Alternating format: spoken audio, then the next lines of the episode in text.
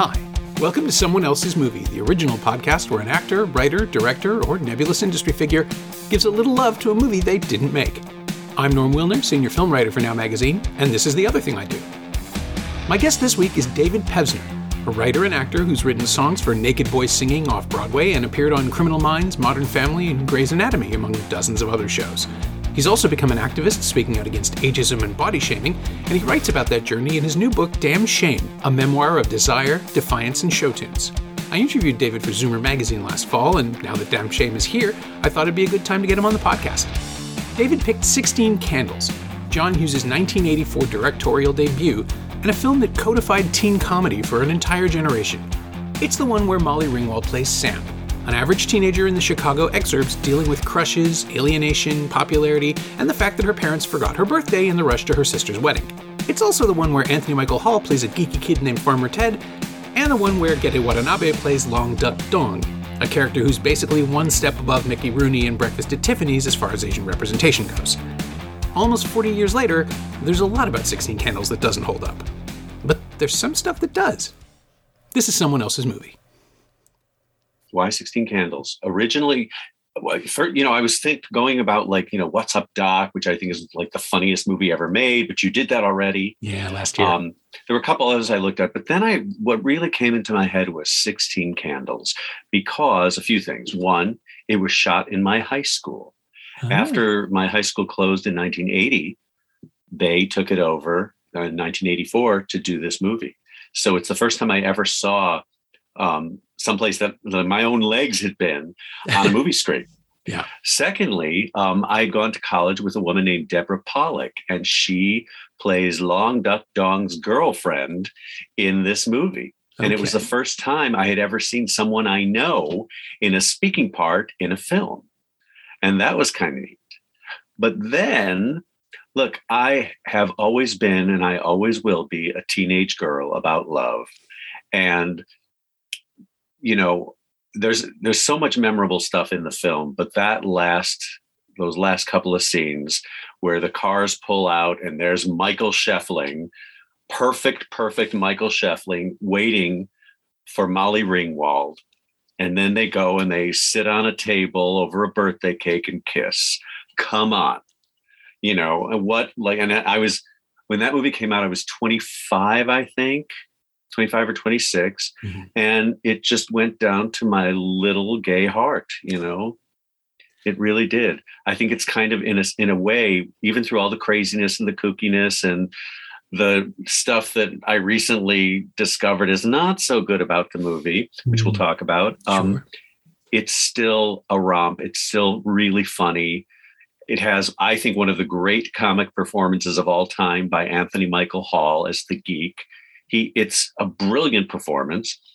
And i you know it's as a romance you know it's th- certain things don't stand the test of time. But overall the feeling of the film and the romance of the film and the insecurity of you know the teenagers and everything all of that feels very timeless to me.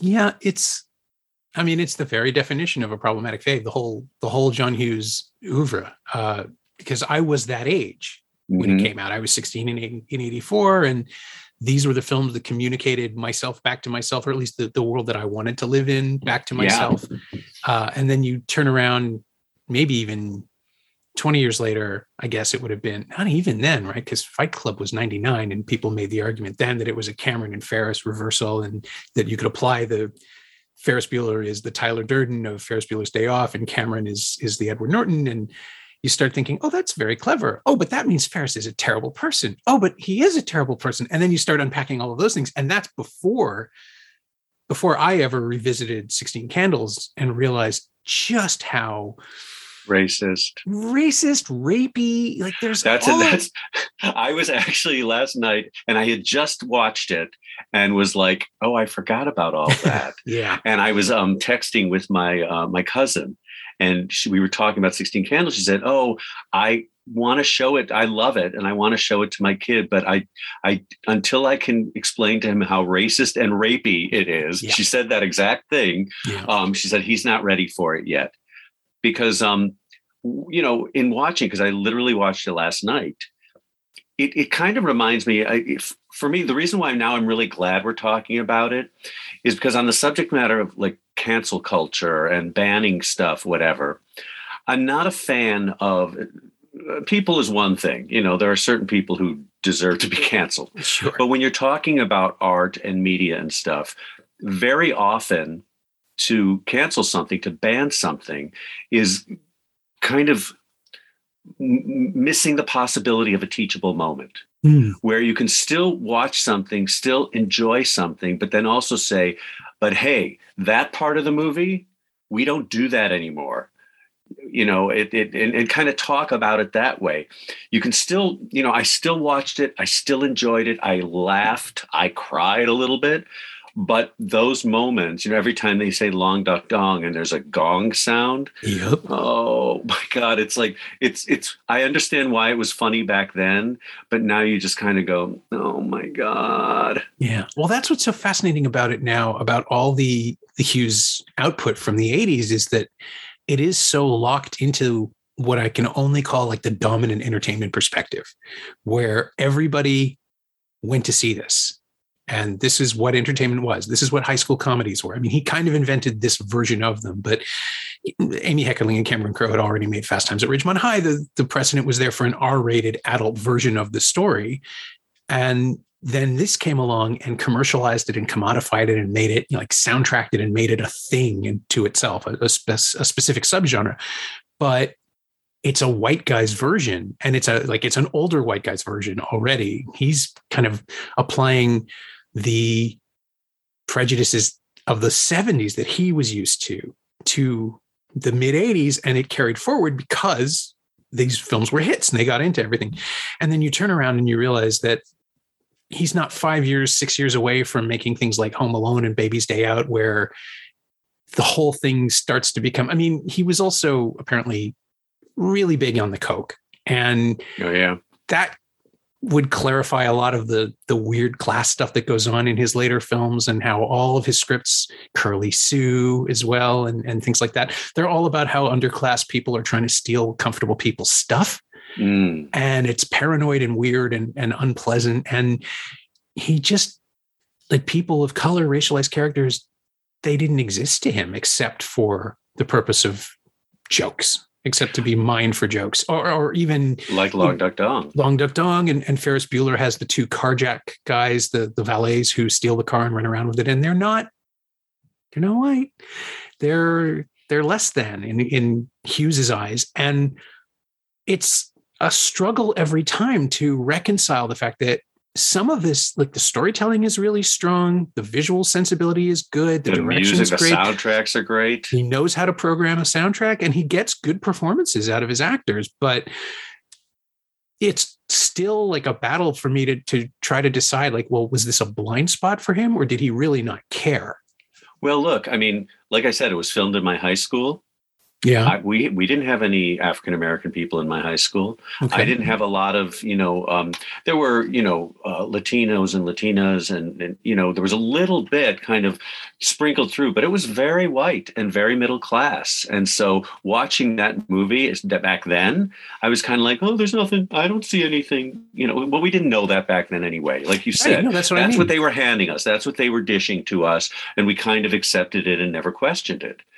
But what's so funny is um, now when you watch a film and there's such a there's such um, an opportunity to show the diversity of artists and actors and you know whatever and you kind of go like wow this is so not like what i was raised with you know yeah. especially the more kind of the lightweight kind of rom-commy things that that I used to love to watch. You know, it was it was all white, white, white, white all the time. Yeah. Well, white and straight too. I mean, Hughes's, straight, Hughes's films did not acknowledge, unless I'm missing something, the closest it comes to acknowledging the existence of gay people is the the homophobic stuff in Breakfast Club and Weird Science. hmm Um, and I, I mean, I, I, I suppose at the time, even in your mid twenties, that's still the reality that you're seeing in entertainment culture. This is the, there wasn't a lot of uh, acknowledgement of, of, well in in this at one point anthony michael hall calls his two geeky friends oh. he goes fags he calls them fags right be fags or something like that yeah. and i have to say you know kind of like watching and you know they're they're the things that are but that really caught my ear because i don't remember that Okay. I, you know, and as a little fag boy, you would think that that would be something I would really remember. I didn't remember that at all. Mm. So that and, and it's possible I even saw a version that maybe like bleeped it out or something. But I mean, I saw it in the movie theaters as far as I can remember. But that really caught my attention, and yeah. you know, certainly kids still call each other fags now. You know that hasn't changed, but in the movies we can't do that anymore unless it's you know, you know, it's part of something. They can't just throw it out like that, yeah. you know. But if you're trying, if you're in a Scorsese film and you're trying to be realistic and stuff, I don't really think he's going to care so much if, uh, you know, about the political correctness of that. Yeah, well, especially if you characterize it as being inappropriate within the film, you can get away with mm-hmm. it. I mean, the, the, closest I can come to is um, is the moment in Bill and Ted, the first Bill and Ted film, where they never haven't seen each. It. Oh, it's really good. I've never seen it. It's smart and sweet, and we just watched it again last year in prep for the the sequel. And there's a moment where Bill and Ted are delighted to find out that they're both alive. They haven't seen each other in 10 minutes and they think the other each thinks the other has fallen off a cliff or something and they they see each other and they embrace and then they immediately step back and just go fag. But it's somehow sweet because these characters have no hostility to them. Yeah and it's just the only way they know how to reconcile the fact that they truly love each other is to to push it away that way but it but the the moment makes it clear that the film knows if nothing else that these mm-hmm. characters mm-hmm. are using it in a but again a teachable moment yeah, you know yeah. Um, for for people watching the movie it's not like oh well they say fag so we need to can't we need to like never show it again right. i mean there are certain things like you know the bill cosby show that we never need to see again because you know that that's not even you know seven years worth of that man. Don't get me started. I no, never no, thought he was funny, but um, no, I never did. There was always something about him that really bothered me, and sure enough, hmm. um, but you know, I think it's worth teaching about you know celebrity or something like that. But and and I guess I don't know. Maybe they shouldn't cancel the show. Maybe you know because all the other actors, you know, are terrific in, in it it's so a real problem, right? Like it is a real, it's a real issue. It is the significance of a project that is thus destroyed by one person. Um, it really like it bugs me that I can't watch Annie Hall anymore because Diane Keaton's so good in that. She is so good in it. Yeah, and it captures the film captures something about neurosis that that I think is actually valuable. Um, seeing yourself on screen in any way is, is somehow. But then you know, I also don't want Woody Allen representing me in any way. Yeah. Um, and then all all the other people who've worked with him and, and won Oscars or not won Oscars, but still given great performances, all that stuff gets gets put into a box with an asterisk on it. And that's unfortunate. And and to that extent, I mean, Molly Ringwald has said that she was really unhappy about a lot her, of yeah. She's yeah, written, what she wrote. She's written very but, movingly about it, but the performance is great. Like she is trying and doing she's she's great in the movie. There is nobody in that movie that is not good. It's really you have those great character actors like Billie Bird and Edward Andrews and Carole Cook, Max Showalter playing the grandparents. Carlin Glynn, Paul Dooley, yep. Blanche Baker as as her sister. It is a such a funny deadpan performance. Like in fact, I remember that performance going, that girl is doing absolutely nothing and she's hilarious. You know? Yeah. It's it's just these these like goofballs knocking off against each other. And again anthony michael hall i'll say it and i said it before it is one of the great comic performances of our time. He just milks the crap out of it. Oh yeah. And you know? So there's a, there's a lot to enjoy in that film. Some of the stuff is very very funny. The writing can be very funny. The situations the music the sound effects like they add these weirdo sound effects to certain things that just kind of you don't you kind of half hear it but it makes you laugh mm-hmm. um, if only and and Gedde Watanabe is a wonderful actor and a really really sweet guy and you know he he's good in the movie except it shouldn't have been that yeah you know but he yeah. was he was very good and he and um, debbie my friend debbie have that very kind of fun, sweet thing going on between the two of them. And um, yeah, it's it it is one of those things you can be a little uh, conflicted about Yeah. liking something when you know there's something really wrong with it.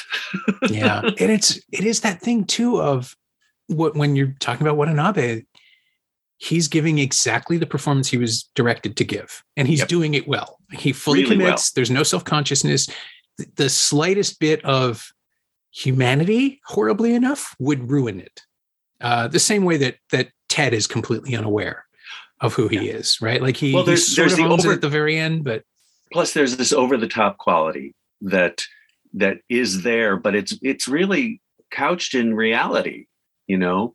And Haviland Morris, who plays Carolyn, the the the, the kind of cute but bitchy girlfriend. Mhm. I was a reader for auditions in New York sometimes, and Haviland Morris came into audition, and I loved the movie so much. And she came in to sit down, and the casting director had to leave, so it was just her and I sitting in the room. And I, she kind of was like, you know, looking at her pages and stuff. And I just said, okay, I'm just going to say this right now. I said, you are so good in 16 Candles. It's one of my favorite movies. And she was like, oh my God, thank you so much. Well, that, this gives me a little confidence today. She was really, really sweet. Um, and it was really fun to meet her because she really is. Everybody in that movie, I think, is fantastic. John Cusack, Joan Cusack in the Cusack, non-speaking geeky girl thing with the uh, retainer thing on. Ah, It's just so silly, but it's really fun. yeah it's again like i want to i want to praise it for what it does do right which is capture Exactly. the insecurity and the just the the sheer the sheer teenagehood of it. Like there, The there weren't yeah there weren't a lot of movies that let teenagers get angry right? I mean other than other than the stuff in the 50s like wild in the streets or or the wild one where it was a, you know it was people in their 20s playing kids and it was already a cliche somehow Mhm. because the juvenile delinquent was was such an overplayed thing. These are just regular i mean they're they're reasonably well to do kids because that's john hughes's world. Nothing Yeah. is nothing is shabby in his world because he's creating a, a fantasia of adolescence but they're allowed to be pissed off at circumstance and powerlessness and and you know it really comes into its own in the breakfast club where it's all about Oh, that That's a great movie. Yeah. It really is. but it's rumbling under the surface here in so many ways and and just the well, it's covered that over by comedy. And but the thing about it is that she's she really is was a great every person in this movie, you know, when it comes yeah. to being a teen. Yeah. She was great because she was really understated. She was the, the most real of everybody for sure. And there's just something about watching this not only the teenage angst, but the like the whole world's going to fall apart if he doesn't love me type thing. And just her struggle. I, I just thought it was so sweet and something that we all, you know, when we had our crushes and our first love. In fact, there's a great line that Paul Dooley says. He says, um, "That's why they call it a crush. If it if it didn't hurt so much, they would call it something else or something like that." yeah, There's some real wisdom in there about, you know, the adolescent love and and uh, I don't know. I know I'm not supposed to. I don't know if this is the politically correct film to love, but I still do. You're allowed. Everybody bonds with things when they see them Yeah. uh, if they're if it's that special. And and it's not this isn't the first time there's been a difficult shadow over the film. Um, although in this case i think it's one of those things where every time someone picks a polanski film we have to deal with why yeah. right?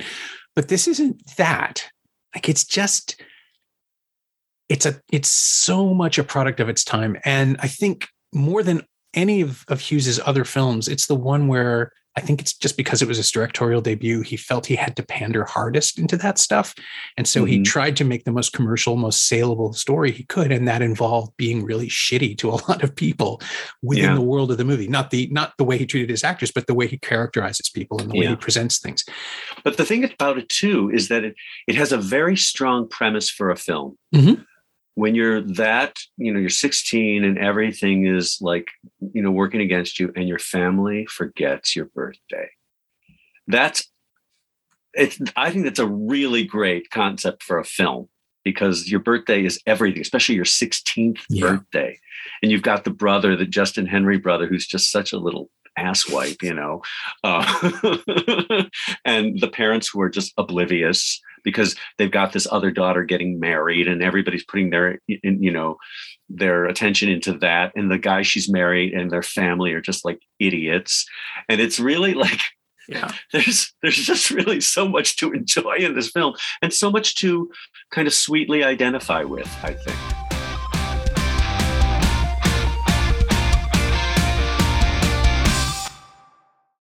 And putting it on ringwald's shoulders smart move gives gives us the chance to watch her become a movie star too in a way that might not have happened with someone more familiar to the audience. I mean, I, I have a, a colleague, I interviewed Ringwald in 97 Oh wow! Uh, for Office Killer uh, with Cindy Sherman, which was one of the weirdest situations I've ever been in. Which is just like you, you're both incredibly representative of such specific different things from the 1980s, and here we are talking about a movie you made wow, in the same room. Really, just a a fun, weird interview. Um, but a colleague of mine who's maybe I want to say five years younger than me, he begged me to let him tag along because Molly Ringwald was Molly Ringwald uh, he was, I guess he would have been 11 or 12 when he saw 16 Candles. And, and mm. she was probably, we never really talked about it because I didn't want to embarrass him or, or, really push too hard, but she was probably his first crush, really. Oh, like it's the first sweet. screen crush. And I, I, we came, he came with me and, um, just sat in. He also, he wrote for an arts magazine. So I was like, well, at least you can meet Cindy Sherman. That'll be something. And we sat in the interview and he could not look at Ringwald it was adorable and weird and just he he couldn't ask he couldn't move uh, when her attention was on him and and I'm relating to her as an actor who's done lots of stuff that I've seen and that she's that, an old pro and she knows how to handle all absolutely but that fundamental movie star thing for her absolutely unquestionably in my mind goes to 16 candles. And she owns that film. She shoulders it so beautifully and carries every emotional moment. And she's got such a wide open performance.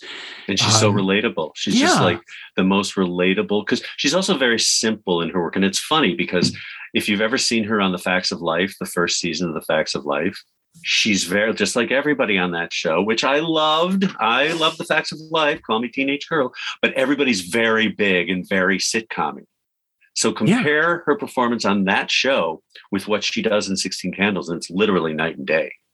You know, yeah, she's she's great. I mean, I just I just adore her. You know, yeah, I watch her on Riverdale now. She's a mom. She's on Riverdale. I don't watch Riverdale. Yeah. I know. I mean, I've heard that the like the joke of the show is that they cast all the teen idols as as parents now, right? Well, yeah, because they had her and then Luke Perry. Luke Perry, of course. And they had a very moving moment. And after Luke Perry passed away, they did kind of an episode that explains how he died on the show.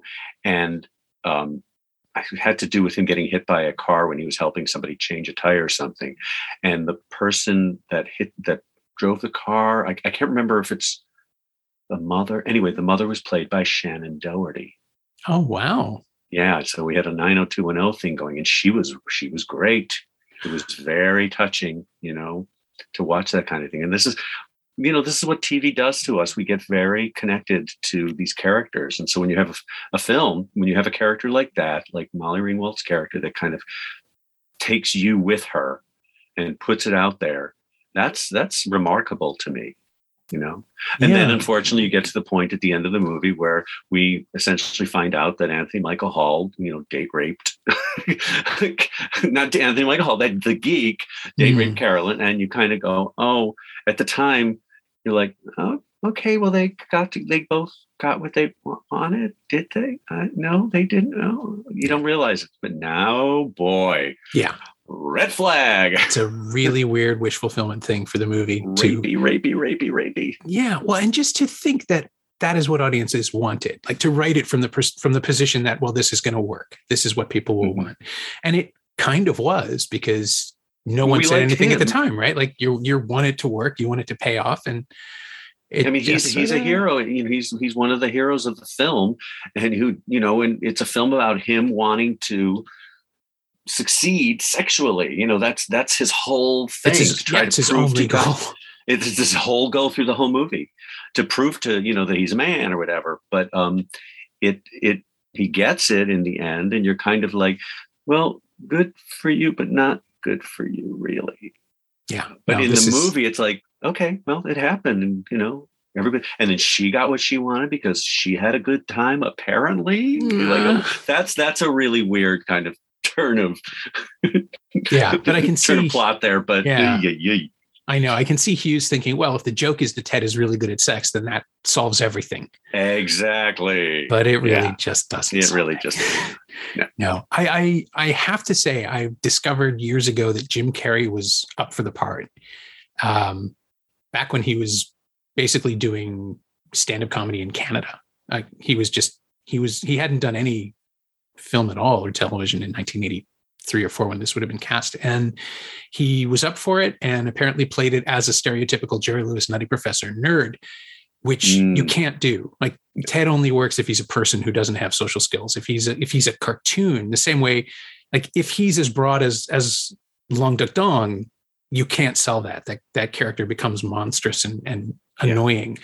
But uh, Hughes said that Hall was the actor who just showed up and performed the role without doing any mannerisms, and his his lack of effect was the thing that the character needed. And some of his choices, like you don't know where that came. From. There's one moment where he's talking to um, Michael Schoeffling about um, Samantha about the Ringwald character, mm-hmm. and they the the the house has just been trashed because there was a party, and so this is the after of the party with, and so there he makes martinis for he and Michael Schoeffling, yeah. hands them off, and then takes a cocktail napkin as he's talking, he just kind of hands it to Michael Schoeffling, and Michael Schoeffling kind of takes it and throws it away, and it was just so like who who thought of that to pick up a cocktail napkin and hand it over at this house that's been destroyed. Yeah. That's just it's little things like he does tons of little things like that that are just I don't know. I I clever, clever, clever.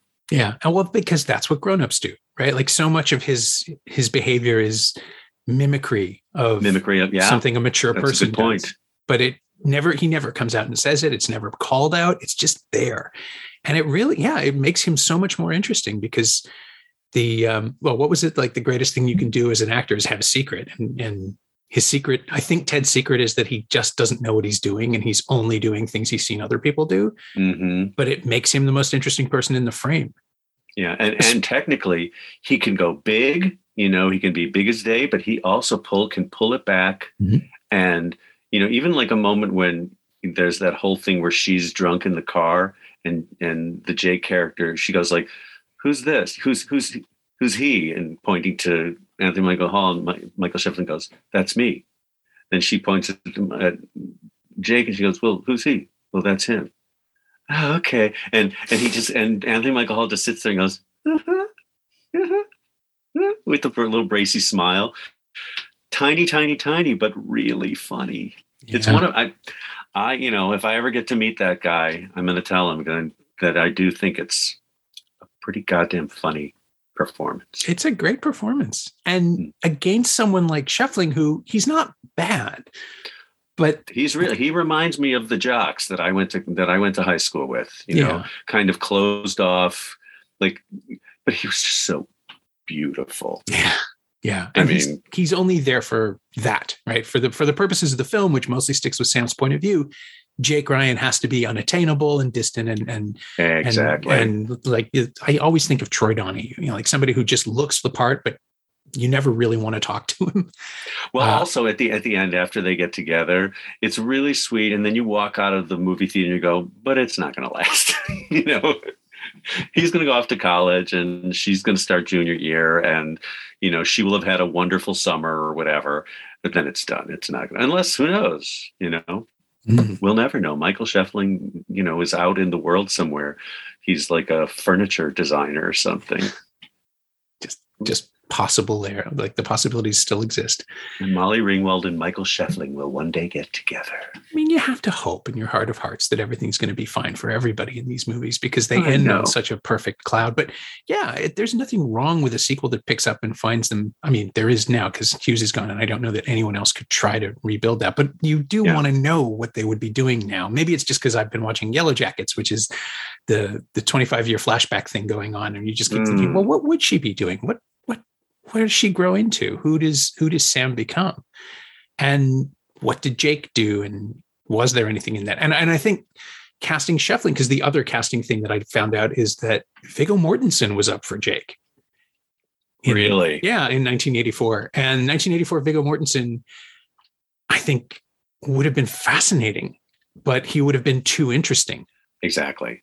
He needed to, Jake. Jake needed to be kind of a cipher in a certain way, kind of a, a representative of every jock Mm-hmm. out there, you know. But you know, Michael Schoeffling went on. He did. Um, he was in Longtime Companion.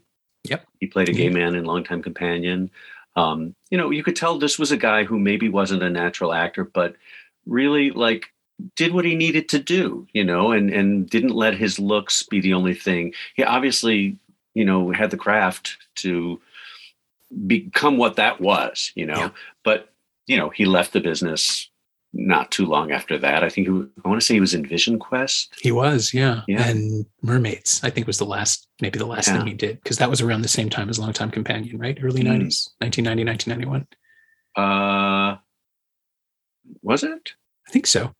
Mermaids was definitely 1990. Longtime Companion was maybe a year later, or shot a year later, or shot at the same Oh, that movie. Because Oh the American God. Playhouse thing. I saw it. Um, I saw that movie at a screening um, in New York. Big Long- screening. Craig Lucas was there and everything. Oh my God! After that movie, because you know I moved to New York in '82, Mhm. right at the right when it all started, and that audience, which was a lot of you know gay men, a huge audience, that um, uh, applause after that movie went on for I can't even tell you how long yeah, because we needed to see it. We needed to see kind of a hopeful ending that that that, that it kind of kind of has in a way. Um, oh, it was so moving. yeah. I'm. I mean, it has the this sort of imaginary reunion or the the the, Yeah, the dream where they all reunion on back. the beach, right? And and I saw that in a tiny screening room in Toronto with maybe 12 people, and I don't even. I think I think one of them might have been gay. If, Oh wow, I think Jay Scott would have already Jay Scott, who was openly gay and the the only film critic at the time who was openly gay and and in the who could have been in that studio, I, in that screening room. I don't think he was there. I think he'd already seen it. Mm, But just the, I mean, you work in the arts and you, you obviously you can't not know what's been going on for the last ten years. And I mean, I was in my mid twenties, early twenties in that in the in the early nineties, and it's just it was just devastating then. Um, but that was me on the outside, not actually having lived through it, and that especially not in New York. I can't even Yeah. imagine what that would have felt like. Well, there's I, I've mentioned this before on one of my interviews, but there's a documentary coming out called Ghost Lights, and it's about all of the New York theater people who we have lost to AIDS. Oh wow! and what what could have been if they were all still here. So I was interviewed about Howard Crabtree, who was the costume designer for the show I did called When Pigs Fly, a genius, an absolute genius. And that was his last show, and he died before we even opened. Oh, Um, so I kind of tell a story about meeting him that's really, really kind of emotional um, when I think about it. Um, but yeah, this documentary, they've been making it for a few years now. So hopefully it'll come out soon. I think it's like an eight part thing for some for some network. I'm not sure. I would love to have more information about it. I'll keep an eye out for it. That sounds Yeah. really, it sounds really powerful. Yeah, think about all the people we lost, you know. So much talent. Some Yeah. really some really good eggs. I mean, when I worked in New York, um, you know, they're just either from the show you're in or the show that person's in, you know, somebody's gone, somebody's sick, somebody's out, somebody dies. It just was a lot. Yeah, I mean, we're just I, I we're recording this the day after Ronnie Spector's death was announced, Yeah. and it's just like every day somebody, and it's not even COVID anymore. I thought it was initially, and it's just turned out to be age, where these people are in their seventies Betty eighties. White. Betty White, right? And that feels wrong, even though, you know, to quote a longtime companion, nobody's stalking anybody now. It's just the the sense that the sense that in the eighties simply existing was enough. If you were a gay man and it seemed like the concentration in new york just because that's where the community was right? That Yeah. they're the most vocal and the most um, public. But i can't even imagine the the hollowing out of a culture the way that that the way it was then for for you all. Mhm. it would, you know, and I've said this before about, you know, when I get asked about this, the, the stuff about AIDS in my book, it was, it was a wonderful time in a certain respect to be in New York because we, as with the fear, with the specter of AIDS over us, we still had to live our lives. And for those of us who were new to New York and discovering our sexuality and going to the bars and, you know, going to the bathhouses, whatever, we just had to be really careful about it and we had to kind of be vocal for each other with act up and all those you know mm. um, we had to take care of ourselves because nobody was really helping us you had dr fauci you know believe me i remember that name from way yeah. back when because he was there but ronald reagan wasn't mayor koch wasn't idiots fuckers i mean really you just think about how whenever anybody laughs anything off because it's not happening to them it's just unconscionable. It just makes you so angry, and that's what the, that's where all the anger came from. And then, of course, to bring it weirdly back to Sixteen Candles, you look at that, and there's no acknowledgement that gay people even exist in a movie oh, like God. this, right? Like it just it's just there's a there's a wall between that reality and and John Hughes's world. Absolutely. That's it's funny. I was watching it, and the only time I thought about gay people at all was when he said fags. Mm. Didn't even think about it. And Michael Schoeffling, please take your clothes off.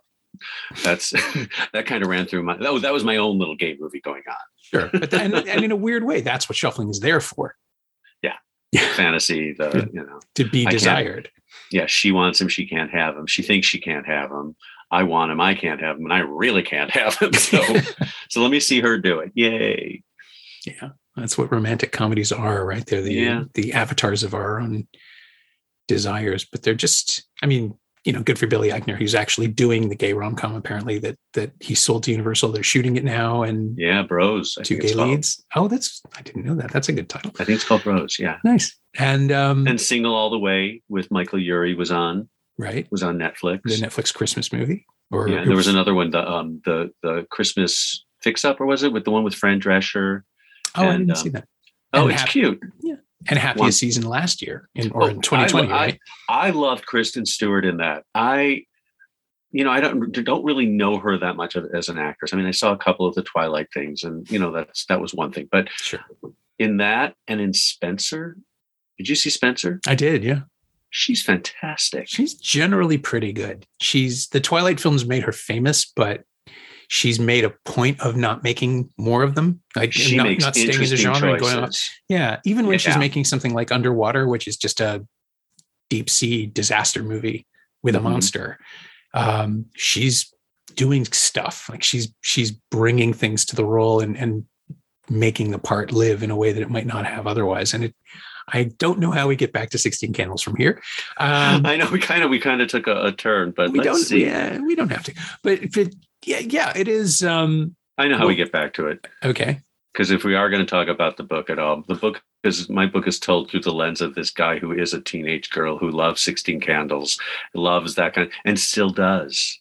I've been watching, never did it before, but I have been watching all the gay, uh, not all the Christmas movies. Okay. All the ones about the baker that comes, you know, goes to the small town and the guy that she went to high school with. Da, da, da, I've seen about 10 of them this season before having never seen any of them.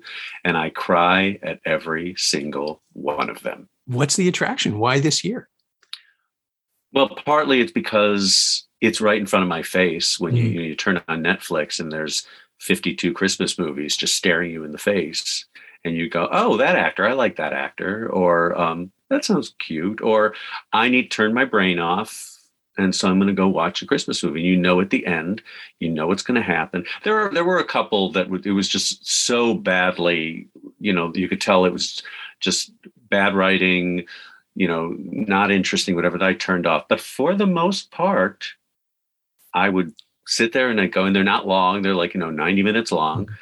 And it's, I'm, I'm a romance. So it's funny that with my book being as, um, having the elements, the kind of erotic elements of it, that, but I'm still this, this, you know, idealistic, total romantic.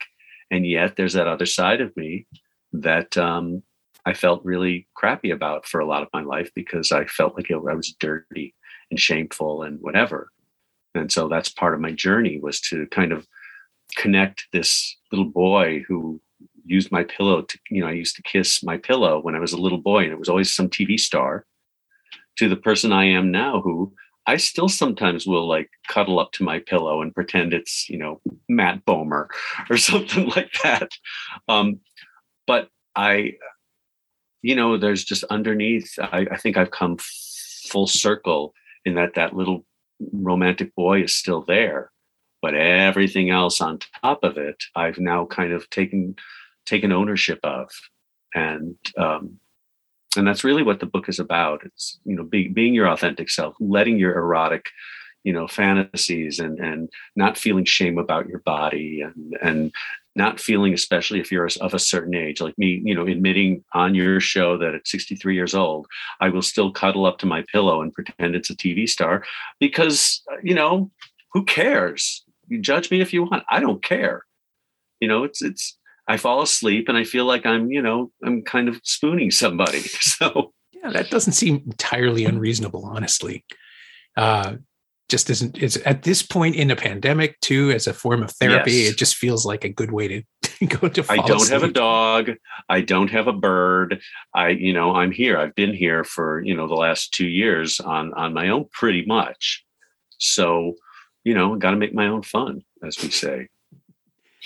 Um, well the the final question on the podcast is always the same which is is there anything from 16 Candles that you have used in your own work? Um, borrowed, referenced, nodded. I mean, you've written songs. Were you ever tempted to to work the Sam dilemma into one of them? Well, that's such a good question. And I wish I had taken note of that while I was watching it yesterday. I know that movie so well in certain respects that there are certain lines that go through my head mm-hmm in you know um, uh, whenever whenever I I get a tic tac, I think about you know pulling out that she thinks it's it's his you know penis on her leg, but it's a roll of like certs. Yeah, and he goes, fresh breath is a priority. you know, and so anytime I take a tic tac, I think fresh breath is a priority. So there are there are, I think that there are certain things I, I can't even tell you any of them now except for that one that there are lines from that movie that absolutely do run through my head in life sometimes. Just like in Buffy, um, I will quote this, and I, I, I always realize I have to explain it. I'm such a Buffy. Are you a Buffy fan? I yeah, yeah, yeah. I watched it top and bottom. Yeah, yeah. There's that that great moment at the end of the third season after they blow up the high school and they've had this whole thing whatever and it's all done and they defeat the villain and giles you know her watcher is saying something and she's exhausted and giles is saying something like um well you know it's it's quite a strange ideologue. Like he does this whole kind of wordy flowery thing and buffy's like fire bad tree pretty. So anytime i'm in a situation where i'm like overwhelmed and somebody's like well what's what's wrong? I'm like fire bad tree pretty that's all i can handle so yeah, that has nothing to do with 16 Candles, but that still is a teenage TV show. Yeah, but it's pop culture as a guide to life, which I absolutely understand. Mm-hmm. Just trying to think if there's anything else. That is such a good question. Well, I'll tell you. I mean, I wrote a song uh, called "Fight the Urge," which is in Naked Boys Singing, and it's three teenage boys in the showers in high school trying not to get hard-ons, and it's based on my real experience. And so when I see them, like when they're in the gym, uh, when they're doing those those fake pull ups, Michael right. Sheffley, that's that was my gym. That was part of my hell. Of course. You know, so I think about that, and I think about you know those those showers, which I don't think they show. They show the girls' showers, but they don't show the boys.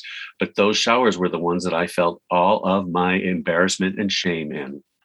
Those and my grammar school ones. So, yeah. So I wrote a song that kind of somewhat connects to, to what's there. But yeah. And now it's they're captured for all time in that film. And now I know that when the minute we finish this, I'm going to go, oh, wait a second. There's that.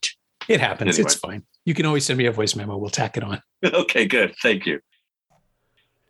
My thanks to David Pevsner, whose book Damn Shame, a memoir of desire, defiance, and show tunes, is in bookstores now from Random House. Thanks also to Scott Sellers. He knows what he did. You can find David on Twitter at David Pevsner, all one word, and you can find 16 Candles in a really comprehensive Blu ray special edition from Arrow Video. It's also streaming on Netflix and Crave in Canada and on Hulu in the US, and available to rent or buy on most VOD platforms. As always, you can find me on Twitter at Norm Wilner and elsewhere on the internet at nowtoronto.com, where I host the Now What podcast every Friday, in addition to writing far too much about movies and television. And you can find this podcast on Twitter at Semcast, S E M Cast, and on the web at someoneelsesmovie.com because I finally got the DNS issues fixed. Our theme song is by The Last Year. If you enjoy it, or the show in general, please say so. Leave a review wherever you've been listening. Every little bit helps, it truly does. And check out the other shows on the Frequency Podcast Network while you're there. Stay safe, watch movies, wear a mask if you go out, get your booster when you can. I'll see you next time.